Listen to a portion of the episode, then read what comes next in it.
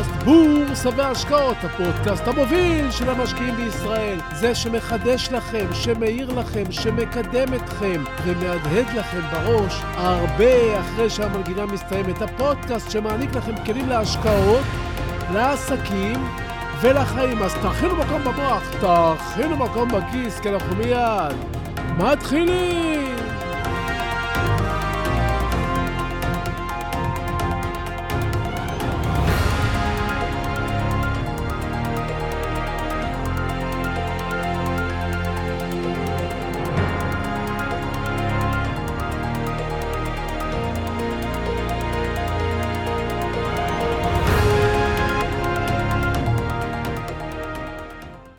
מקצוענות. מה אומרת לכם המילה מקצוענות? להיות מקצוען, לא בעל מקצוע. ואם כבר בעל מקצוע, אז גם להיות מקצוען. אני לא יודע מאיפה השתרשה הגישה הזו של קודם כל נתחיל ככה, ואחר כך נראה. אתם מכירים את זה? מישהו מחליט לפתוח בית קפה. מביא ציוד, לא משהו. מכונת קפה בינונית וזולה וקפה לא איכותי, אבל שהמחיר שלו נוח, רק כדי לראות איך ילך. מישהו מחליט לפתוח חנות בגדים ועושה משהו זמני כדי לראות אם זה יתפתח, אז הוא ישקיע. מישהי מחליטה להקים מכון יופי. אז היא מתפשרת על מיקום בסמטה עם שיפוץ קטן וציוד יד שנייה של מישהי כמוה שהייתה סמטה ליד, והיא מוכרת כי לא הלך לה. משקיע מגיע לבורסה ומחליט לנסות, נראה מה יהיה, איך ילך. כרגע הוא לא משקיע בלימוד או בקורס או בקריאה. אם הוא ירוויח, הוא אומר לעצמו, אז הוא ילמד, ואם לא, אז חבל על הכסף מראש. נראה איך ילך. אני יכול לתת לכם עוד המון דוגמאות של חוסר מקצוענות של אנשים שמנסים לראות אם ילך בלי להשקיע וקוברים את הפוטנציאל ביום הראשון לעבודה. דמיינו סוכן ביטוח בתחילת דרכו. בחור בן 30 נאמר, שמחליט להתחיל דרך חדשה, אבל הוא רוצה קודם כל לראות איך ילך. לפני כן הוא למד ועבד בכל מיני עבודות מזדמנות. אתם מחפשים בדיוק סוכן ביטוח כדי לבטח את הבית שלכם, את התכשיטים שלכם ואת כל מה שיש לכם בבית.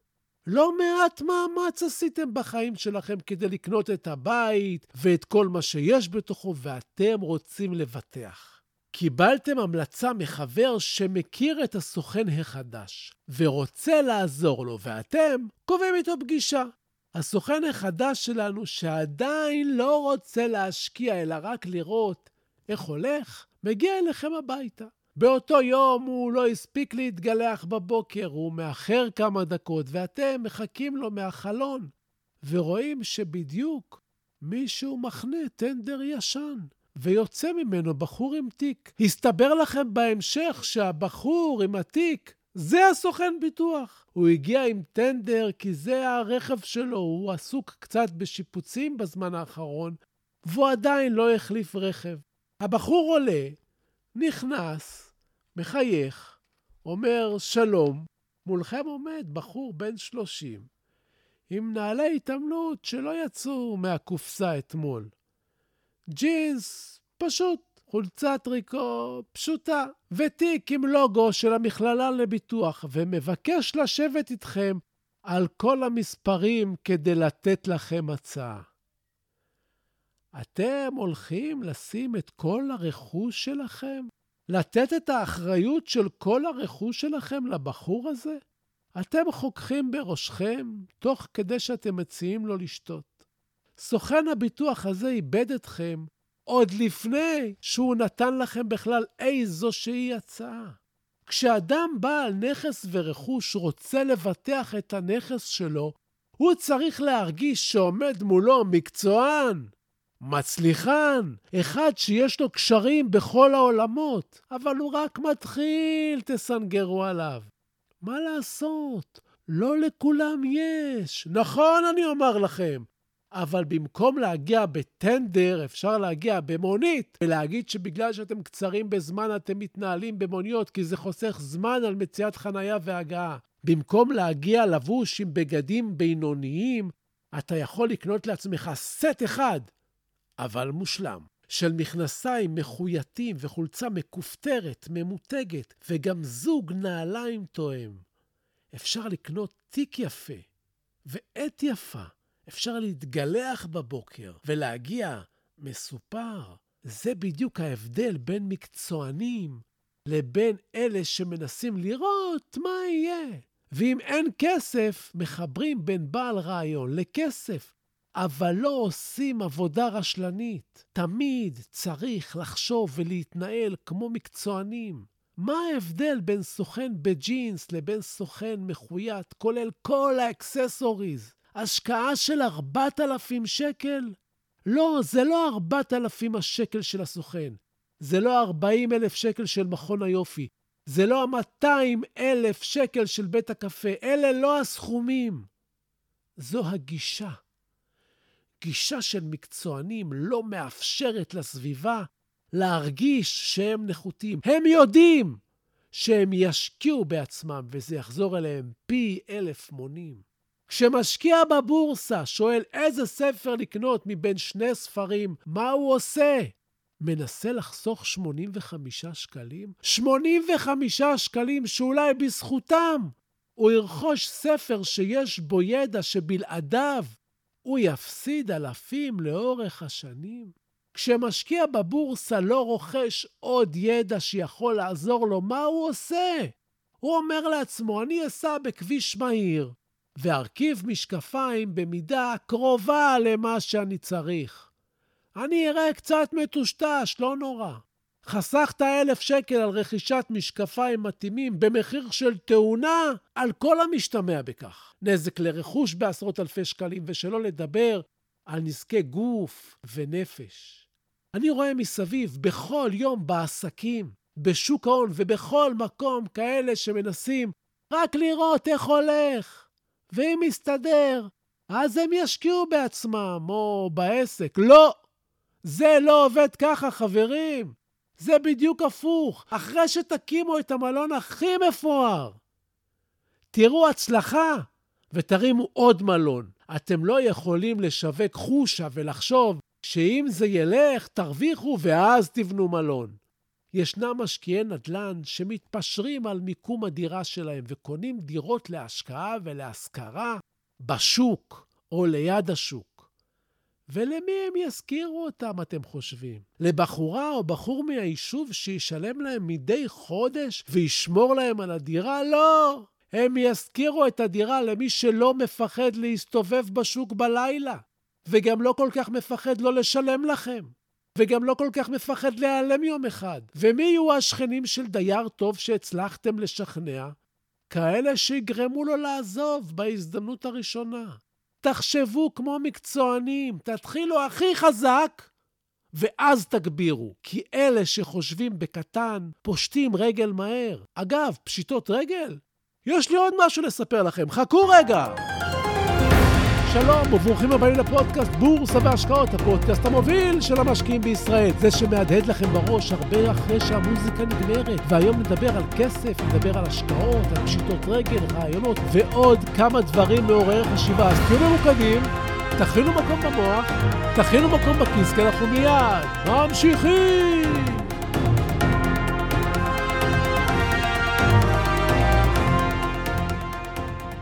תמיד תמיד תחשבו כמו מקצוענים בכל תחום שתיגעו בו. תאמצו את הלך הרוח של המקצוענים, כי אם לא, אתם תסיימו כמו איסלנד. כשאתם שומעים את המילה איסלנד, המדינה איסלנד, מה עובר לכם בראש? אלו מחשבות, נו רציני, אסוציאטיביות. מה עולה לכם בראש? אני מניח שחלק מהמחשבות שיעלו לכם בראש יהיו על קור, קרח ודייג. איסלנד היא אכן מדינה קרה מאוד, שרוב אזרחיה באמת מתפרנסים מדייג. אבל מהיום, כשתשמעו את המילה איסלנד, תעלה בראשכם מחשבה נוספת. צמד מילים נוספות, והוא פשיטת רגל. בשישה בחודש אוקטובר בשנת 2008, איסלנד פשטה את הרגל. מה תשאלו? איך לא ידענו? טוב, חלקכם אולי היה צעיר אז, או לא התעניין בפשיטות רגל ובהשקעות, אבל עדיין, אם גם אתם מופתעים, אתם בחברה טובה. כי רק בשנת 2008, השנה בה איסלנד פשטה את הרגל, ולפני שהיא פשטה את הרגל, איסלנד זכתה במקום הראשון במדד הפיתוח האנושי של האו"ם. איסלנד נתפסה תמיד כמדינה של אנשים משכילים, הגיוניים, חרוצים ומבוססים כלכלית. כן, מדובר באומה עתיקה מאוד. שגשוגה הכלכלי של איסלנד החל בשלהי שנות ה-90, עם היישום של רפורמות כלכליות במדינה, וזה על רקע אימוץ של מדיניות שוק חופשי. במשך עשר שנים שיעור הצמיחה הכלכלית באיסלנד היה מהמהירים באירופה. צמיחה כלכלית באיסלנד באותם ימים זה אומר שהכנסות הציבור גדלות בעיקר מעסקים בתחום הדיג, וזו הייתה כלכלה טובה שגרמה להפרשות גדולות של כסף לפנסיה, והכספים של הפנסיה מגיעים למניות, ומה הם מחפשים? תשואה. זה בדיוק מה שיצר את הסיטואציה לרעב של תשואות יותר טובות. ואז, תוך כדי נטילה של אשראי בינלאומי, האיסלנדים התחילו להשקיע בשווקים של בריטניה ודנמרק. הבנקים האיסלנדים היו מגדולי המשקיעים בשווקים האלה באותם שנים. ככה, בין השאר, הם רכשו בבריטניה רשתות של חנויות אופנה ומזון, חברות ברוקרים, ואפילו את קבוצת הכדורגל וסטאם, יונייטד. תוך שהם לווים לצורך כך כסף בריבית גבוהה, ולאט לאט הם התחילו להיכנס לחובות. בשנת 2003 החזיקו שלושת הבנקים הגדולים של איסלנד נכסים בשווי של כמה מיליארדים בודדים של דולרים. אבל כשהם ראו את וול סטריט עולה בשנים שלפני 2008, הם רצו גם. האיסלנדים לקחו הלוואות לצורך ההשקעה. בתוך פחות מארבע שנים צמחו הנכסים של הבנקים האיסלנדים ליותר מ-140 מיליארד דולר, שזה מטורף. בין שנת 2003 לשנת 2007, שוק המניות האמריקאי הכפיל את עצמו. הבנקים האיסלנדים לקחו עוד ועוד הלוואות גדולות בריביות גדולות וקנו נדל"ן. הנדל"ן עלה ופתאום כל האיסלנדים נהיו עשירים. הם הפסיקו לדוג, הם הפסיקו ללמוד בבתי הספר לדייג, ומה הם התחילו ללמוד? נו, ברצינות, מה הם התחילו ללמוד? פיננסים והשקעות. מה שיצרה המדיניות הזאת הוא שהחוב החיצוני של איסלנד בשנת 2008 הגיע ל-100 מיליארד דולר, פי חמישה מן התוצר המקומי הגולמי. באותה שעה הסתכמו יתרות המטבע של הבנק המרכזי של איסלנד רק ב-2.5 מיליארד אירו. הם היו חייבים 100 מיליארד דולר, והיה להם 2.5 מיליארד אירו. זה הכל. ואז התחיל משבר הסאב פריים בארצות הברית. קרנות גידור בריטיות הבינו את הסיטואציה של איסלנד, והם התחילו להמר במכשירים פיננסיים משוכללים נגד הבנקים האיסלנדים. בקיצור, הם עשו עליהם שורט. אפילו שהבנקים האיסלנדים בכלל לא היו חשופים למשבר של הסאב פריים. הנחת הקרנות הייתה כי במצב הזה שהחוב האדיר של הבנקים האיסלנדים מצד אחד והיתרות של המטבע כל כך קטנות, צפויה התמוטטות של אחד משלושת הבנקים האיסלנדים הגדולים. מדיניות ההשקעות הזאת של קרנות הגידור הבריטיות שעשו שורט הביאה בשלב הראשון לצניחה בשער המטבע האיסלנדי הכתר האיסלנדי ב-30 אחוז. ואז פנה הבנק המרכזי של איסלנד וביקש סיוע חירום של מיליארד וחצי אירו מהבנקים של נורבגיה, שוודיה ודנמרק. ההתפתחויות האלה בישרו את פרוץ המשבר במלוא היקפו. בשנת 2008 חוותה איסלנד משבר כלכלי חריף, שהחריף עוד יותר כתוצאה ממשבר הסאב פריים. שיעור הריבית שקבע הבנק המרכזי של איסלנד עלו משיעור של 4% המקובל באירופה לשיעורים שעולים על 10%. עם אינפלציה גואה, קשיי נזילות בנקאיים ומטבע בלתי יציב, דירוג האשראי של איסלנד קרס. שלושת הבנקים הגדולים באיסלנד קרסו תחת החובות שצברו. הבנקים פשטו רגל, המדינה לא יכלה לחלץ אותם, כמו שעשו ממשלות אחרות בעולם. הם לא לקחו את החובות שלהם על עצמם, ובגלל שהחובות שלהם היו גדולים פי שישה מהתוצר המקומי, הכל נפל. בכלכליסט ראינו פעם מנהל של קרן גידור שהסביר את מה שקרה בבנקאות האיסלנדית. הוא הסביר את זה ככה: לך יש כלב ולי יש חתול. אנחנו מסכימים שכל אחד מהם שווה מיליארד דולר. עכשיו, אתה מוכר לי את הכלב במיליארד דולר, ואני מוכר לך את החתול במיליארד דולר. ומה שקורה שאנחנו לא בעלי חיות מחמד עכשיו, אלא כל אחד מאיתנו יש לו נכס של מיליארד דולר. איך אמרו הגששים? הכל זה בכאילו. ושלא תחשבו שלא היה מי שיתריע ויתריע שהמערכת הפיננסית האיסלנדית לקראת פשיטת רגל. אבל המנהיגים של איסלנד התעלמו. הם העדיפו ליהנות מעוד קצת שיכרון חושים שהם הפכו את איסלנד לאימפריה. וכדי להסביר לכם את הכל בקצרה, במילים שלי, תדמיינו שקניתם דירה בתל אביב ב-8 מיליון שקלים.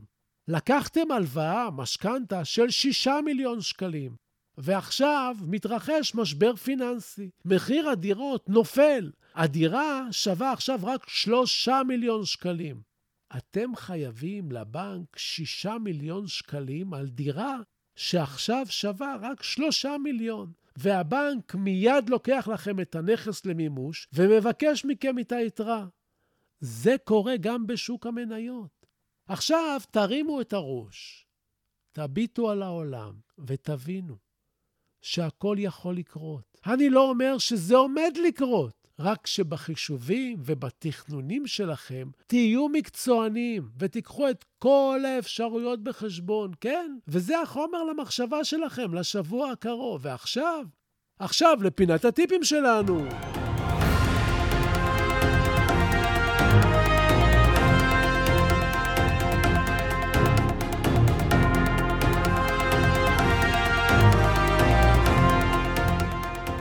בגלל שדיברנו כל כך הרבה על כסף בפרק הזה, אני רוצה לתת לכם טיפ שלא קשור לכסף, אלא למה שבין אדם לחברו. דרך עיניו של סוקרטס.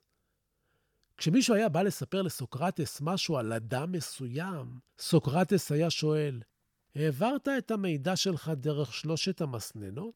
אילו מסננות היה שואל המספר. אחד, מסנן את האמת. האם אתה בטוח שמה שאתה מספר לי זו אמת? אם לא, אל תספר לי. שתיים, מסנן את הטוב. האם אתה עומד לספר לי משהו טוב? אם לא, אז אל תספר לי. ומסנן את הנחוץ. האם מה שאתה מספר לי נחוץ? אם התשובה על אחת השאלות הללו היא לא, אמר סוקרטס, אז אל תספר לי.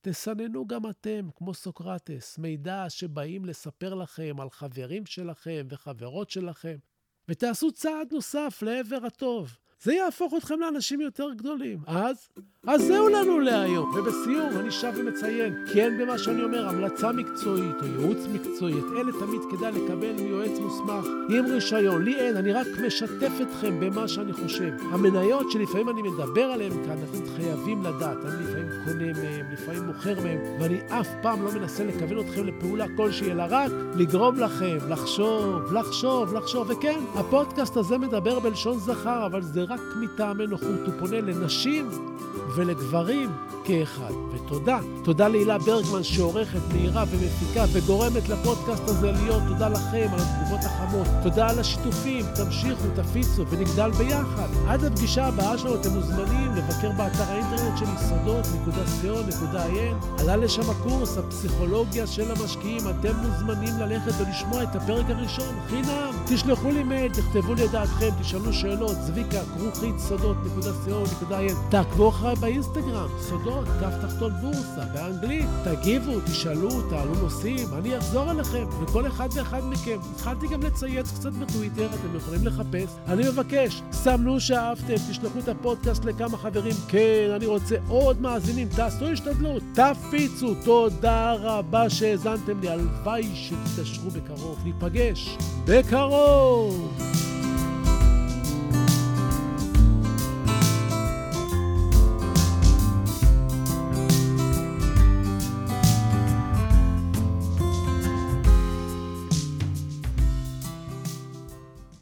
ההכתרה של נלסון מנדלה. הפחד העמוק ביותר שלנו אינו מפני חוסר היכולת. הפחד העמוק ביותר שלנו היא הידיעה שעוצמתנו אינה ניתנת למדידה. האור ולא הצל, האפל שבנו, הוא שמעורר בנו חרדות. כל אחד מאיתנו שואל את עצמו, מי אני שאוכל להרשות לעצמי להיות כל כך מבריק, מקסים, מוכשר ומאושר? למעשה, מי אתה שתרשה לעצמך לא להיות כזה? אנחנו ילדים של אלוהים. כשאנחנו בוחרים לשחק את המשחק הקטן, אנחנו לא משרתים את העולם. אין שום דבר נאור או מואר בצמצום האישיות שלנו, רק כדי שאנשים ירגישו נוח בחברתנו. נולדנו כדי לממש את הקסם האלוהי הגדול בנו, הוא לא גלום רק בחלק מאיתנו. כל אחד מאיתנו נושא את הקסם הזה בתוכו. כאשר אנו מרשים לאור הפנימי שלנו לזרוח באופן בלתי מודע, אנו מאפשרים לאחרים לעשות את אותו דבר כאשר אנו משתחררים מהפחדים שלנו. הנוכחות שלנו משחררת אחרים. נלסון מנדלה, 1994